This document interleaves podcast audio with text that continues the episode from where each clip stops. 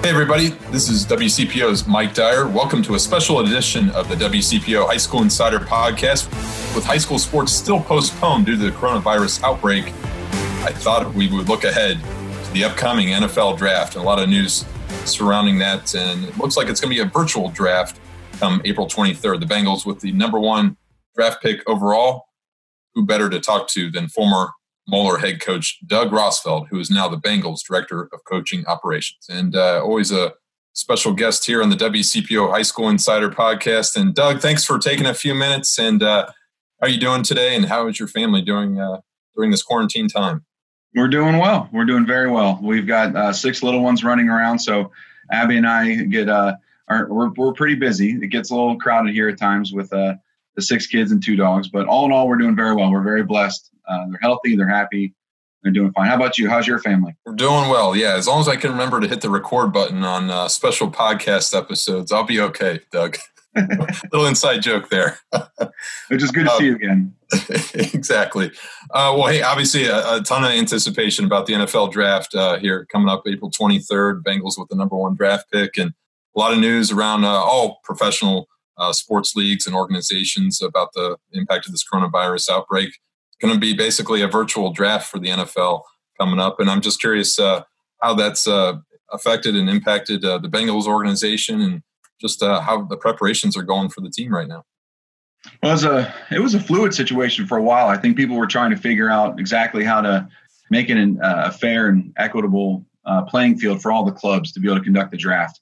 So there were a lot of memos that were coming out for quite a while, a lot of revisions and changes to to plans in place. I think we've pretty much got our feet under us now. I think, I think we've got a good plan for it. Um, it'll be the, the safest and, and, cleanest way possible to make sure that we can do this draft in a, in a, in a, unique, in a unique but effective way. Um, it sounds like w- before all this, it was going to be in Las Vegas, and it was going to be probably the most unique draft in NFL history. And I'm, I'm certain that it will be now. This will be a, a unique setting, full of challenges. But the NFL has done a phenomenal job working with the clubs um, our our management, our ownership uh, have done a uh, been great in communication, letting the coaches know what's going to take place. So uh, it's been fluid. We're starting to get a good plan, but yeah, I think it's going to be primarily virtual from a distance and, and very unique.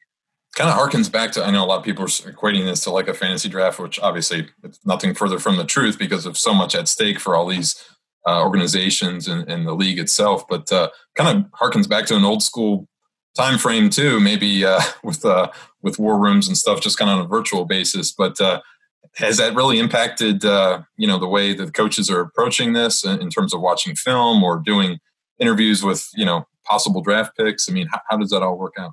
It's it's been man. This is just my first year in the NFL, so I was learning, but completely different than the year before because we typically would be bringing in a lot of our draft prospects um, free agency that that uh, has been so exciting in the last couple of weeks for us, and and now preparing for the draft. A lot of those in, entailed visits to our facility and really getting to have an in-depth uh, opportunities to talk and get to know the people. Well, that changed quite a bit. So we've been doing a lot of Zoom meetings. Our position coaches are allowed to meet with our draft prospects uh, a few times a week, as long as they document everything and send it off to the league. And uh, it's been great because they have gotten um, and new chances to meet, new new ways of talking. So you may not get that that personal, in depth, you know, sitting across the room from a person, uh, but you do get a chance to understand them a little bit more as uh, as learners, as uh, athletes, what motivates them, what their outlook is, and and kind of run through their knowledge of the game and how it applies to us. So a lot of lot of changes, a lot of fluid movement on structure and how it works. Definitely impacted our our preparation, but we were we were we've been pretty we've been pretty confident with how we've been going about our, our process and, and we feel good going in. What's your role on draft night? I'm just curious. Pretty much on on in anything, it's in support of the head coach and the coaching staff. Um, so ask give advice when it's needed or asked for. Um, otherwise, be a great listener. Um, uh, be in large part taking great notes. Um, be able to draw on previous notes, so have a really good understanding of what our coaches, our head coach, and, and his staff what their thoughts were from before, uh, in case they're pertinent or relevant at the moment. So, um, uh, in all ways, really being a support to the coaches and uh, and ownership. Obviously, the uh, became official news today about the eight unrestricted free agents that the Bengals signed, and how excited are you uh, to bring those guys in and, and get started? Very excited. Yeah, it was uh, a, great process to be part of. I think the one of the best parts about it is how excited uh, the guys are. So we've got great ball players coming in, and and to add to a, a great roster now, we're ready to rock and roll. I think we have uh, high goals and high standards, and uh, I think these players coming in kind of feel that we're on the edge of of achieving something great, and they want to be part of it. So that kind of excitement and enfranchisement is just it's been exciting. What did you learn the most from this past season? I'm just curious. Uh, probably the, importance on continuing to learn. I think there was uh, in the last several years, I've gone, you know, from a high school offensive line coach to director of player development for Tommy Tuberville, then uh, change over and work with Coach Fickell, then on to Moeller as a head coach. Now here at the Bengals, it feels like it's been like a doctoral program. You know, the last five years is the learning curve has been so steep. So, uh, being comfortable studying late at night, being comfortable to, you know, sit in meetings and, and not be afraid to ask the uh, the right question at the right time, um, and then also the importance on on precision work as opposed to like at Moeller, we often we're trying to teach these young guys how the importance of hard work. That you can you can really outmuscle a lot of problems um, in a lot of ways, but in our line of work now here at the Bengals in the NFL, precision is probably the most important thing. Like doing it right the first time perfectly, exactly how it's supposed to be done. So it's uh, more about efficiency and, and precision than it is volume. So those would be the two big ones: learning and, and, and precision, and that's taken a lot of, of, of growth to, to still be able to do it. Can you take me through maybe an example of last season of just uh, you know weren't a couple of those duties that uh, you know you really needed to to step into a, a play a big role for Coach Taylor and, and just the coaching staff in general? Well, making sure that everything that we say from one week to the next carries over. So our messaging needs to be consistent throughout. Like it's only uh, with great, great cause that we would kind of change our, our vantage point or messaging, like providing that kind of consistency and schedule. Um, and then doing it for a really long period of time. I think that's a thing that people don't necessarily get a hold of um, or, or, grasp in the NFL is, is the length of the season. So we were, um, like last year, for instance, in the, um, the summer, we had some really wild weather patterns that were affecting our training camp. The year before, the fall football season when I was at Moeller, I think we had seven games either delayed or, or, or cut short because of rain. Well, this past year it was training camp. So uh, we made a, a, really good weather plan and how we were going to be the most efficient, uh, get everything done that needed to be done the right way in preparation for an opponent had happened. Well, then we didn't have weather issues for a long time. And then um, right there toward the end of the season in December, we started getting some crazy wind and some a little bit of, of, of, funky weather, and we were able to draw on stuff from that that many months before and execute it and, and really play some great football at the end of December. So um, being attuned, forming plans and, and and hitting those details when you need it, but then being attuned to it as the season goes on. So that way, you know, you just you're not you're not throwing away points or or, or you know working uphill against yourself. We, we try to be as precise as possible. What was kind of the vibe maybe this offseason this winter just among the coaches the, the players still there uh, about you know taking this opportunity for this this upcoming 2020 season and really embracing it uh, and starting the, the, the schedule and the slate all fresh from square one? I think we were urgent to get going again. Like the senior bowl gave us a, a great chance to to get out there and, and get to work right away. So that was that was good i mean we needed we needed hard work we needed to get after it um, we wanted. I think we felt like we were on the on an upward trend. If we had a few more weeks in the season, we probably we would have liked who we were three more weeks down the road. So we were urgent to get back to work. Um, uh, optimistic and excited about changes that were coming our way. The the Senior Bowl and the Combine; those are two really good momentum builders for us as a staff. We felt like we were growing and putting the pieces in the right place. And then, uh, so when we hit free agency, everyone was really excited um, and, and, optimistic, and and it paid off. I think we're we're in a really good spot um, uh, in terms of our staff working together, collaborating from a distance. Um, I think there's you know good good synergy going on in the staff and, and the organization ready to to move forward in the draft. You take me through maybe a typical day now? Obviously, this coronavirus out, outbreak has impacted everybody, uh, whether it be family or professional life. But uh, what's like a typical day for you leading up to the draft? A lot of this, a lot, a lot of Zoom, a lot of Zoom meetings. We uh, uh, or or whatever. We use a few different things, but um, a lot of meetings here to collaborate. So the tone of the day kind of gets set by the head coach. Um, there there's multiple meetings taking place throughout the day. He he never stops. So there's NFL conference calls. He's with personnel, ownership, operations, uh, the staff, and then a lot of spin-off or, or one-off meetings start taking place then too. So, you know, say the coaches are working on uh, protection or pressures, um, then those coaches that are responsible for those areas will spend a little bit more time during the day. Um, a lot of presenting to each other and a lot of uh, collaboration taking place right now.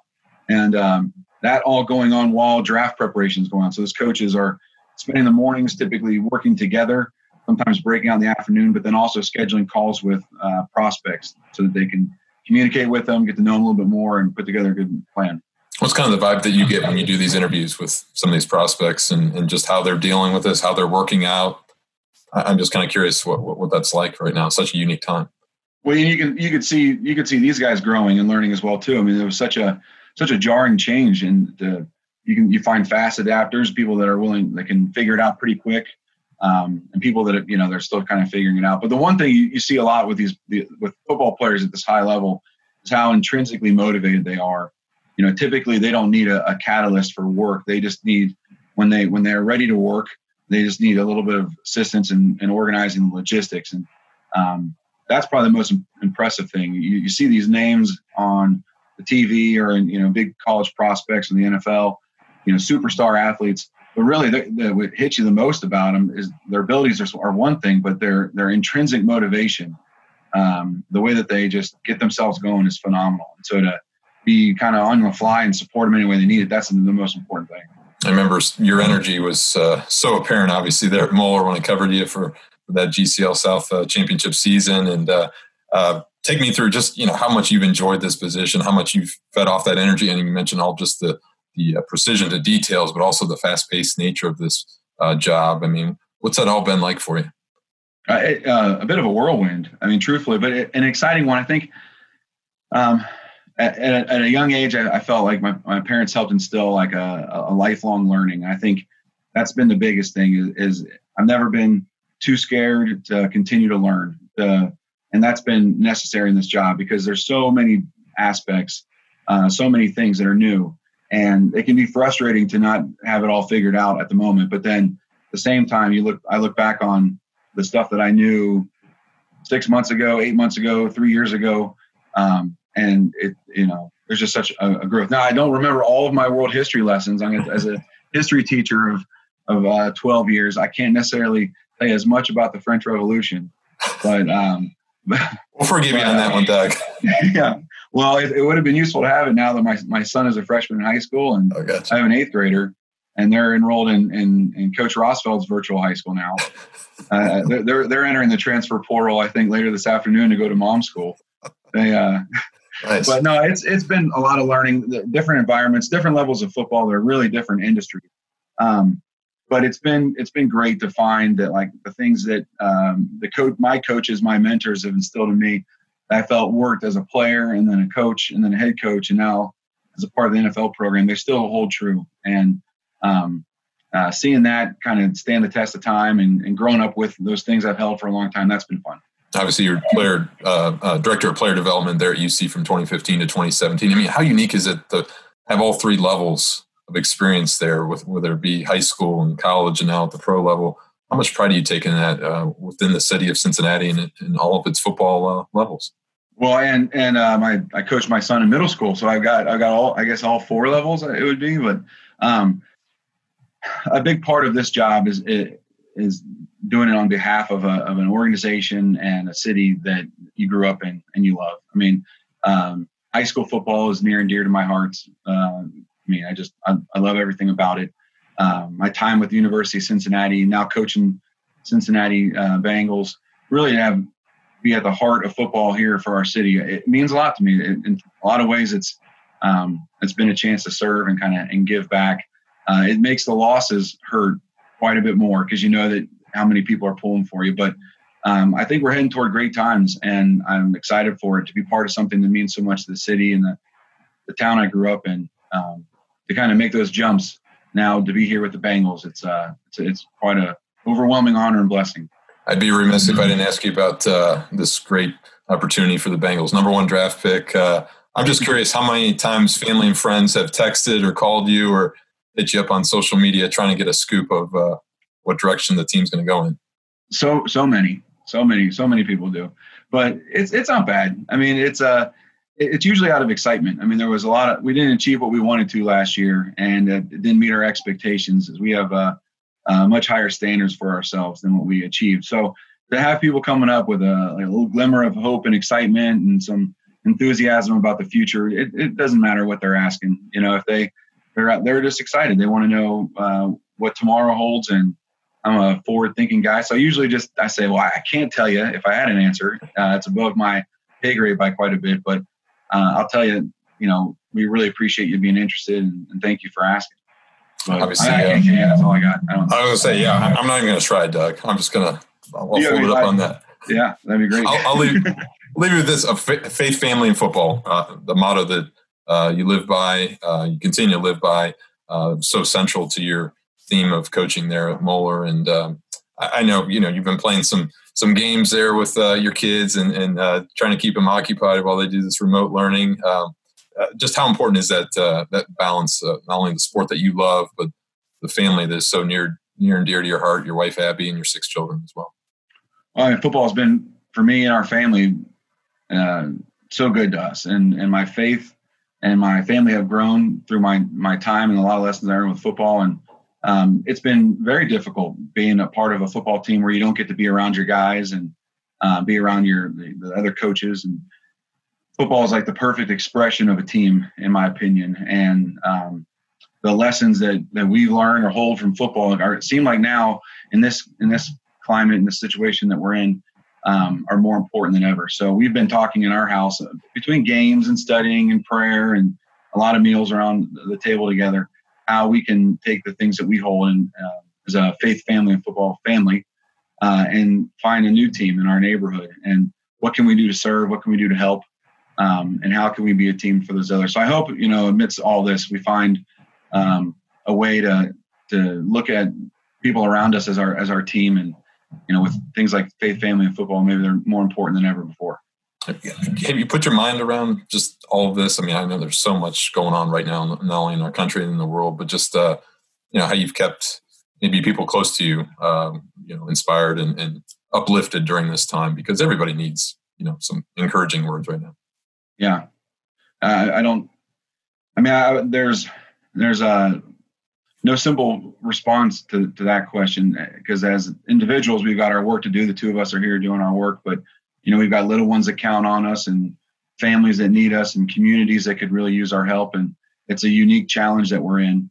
Um, I, I, think probably how i've responded in the past is maybe different than how i've been responding now. I've learned so much from this organization of the importance of, of uh, family and the importance of treating people that, um, that you work with and work for well.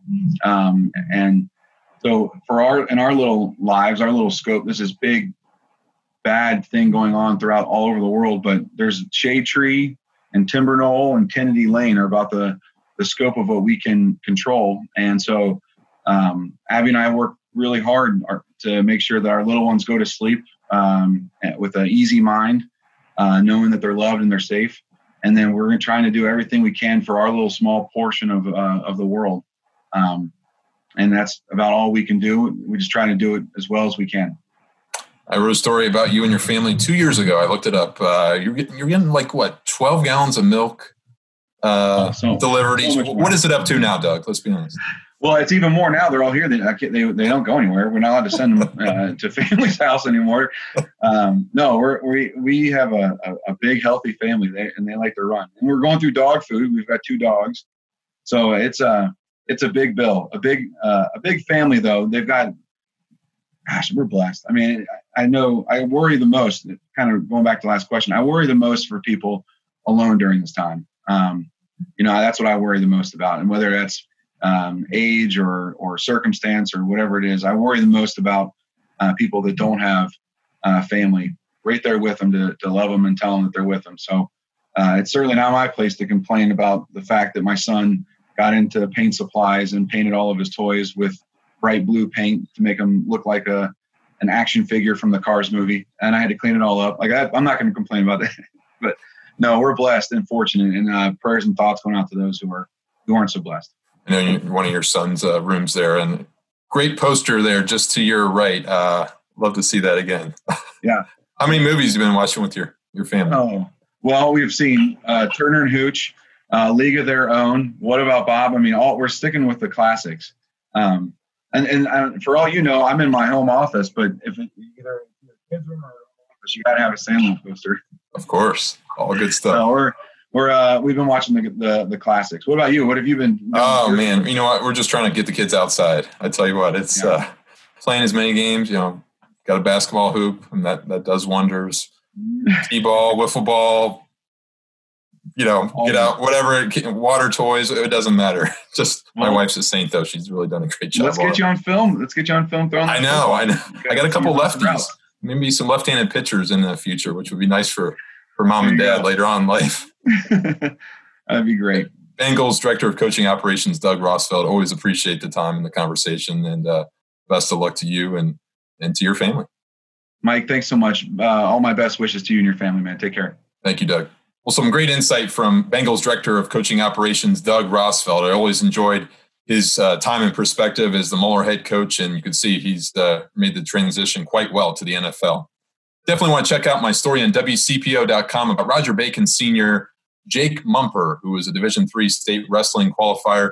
Obviously, the remaining winter sports tournaments were canceled due to the coronavirus outbreak, but Jake has a unique story. He is tied for valedictorian honors with a 4.0 GPA, and now he just wants an opportunity to see his classmates and friends one more time this spring. I'll also have some local college football recruiting news from one of our local high school football standouts who announced his commitment on Wednesday afternoon. Thanks again for listening. Be sure to check us out next week on the WCPO High School Insider Podcast.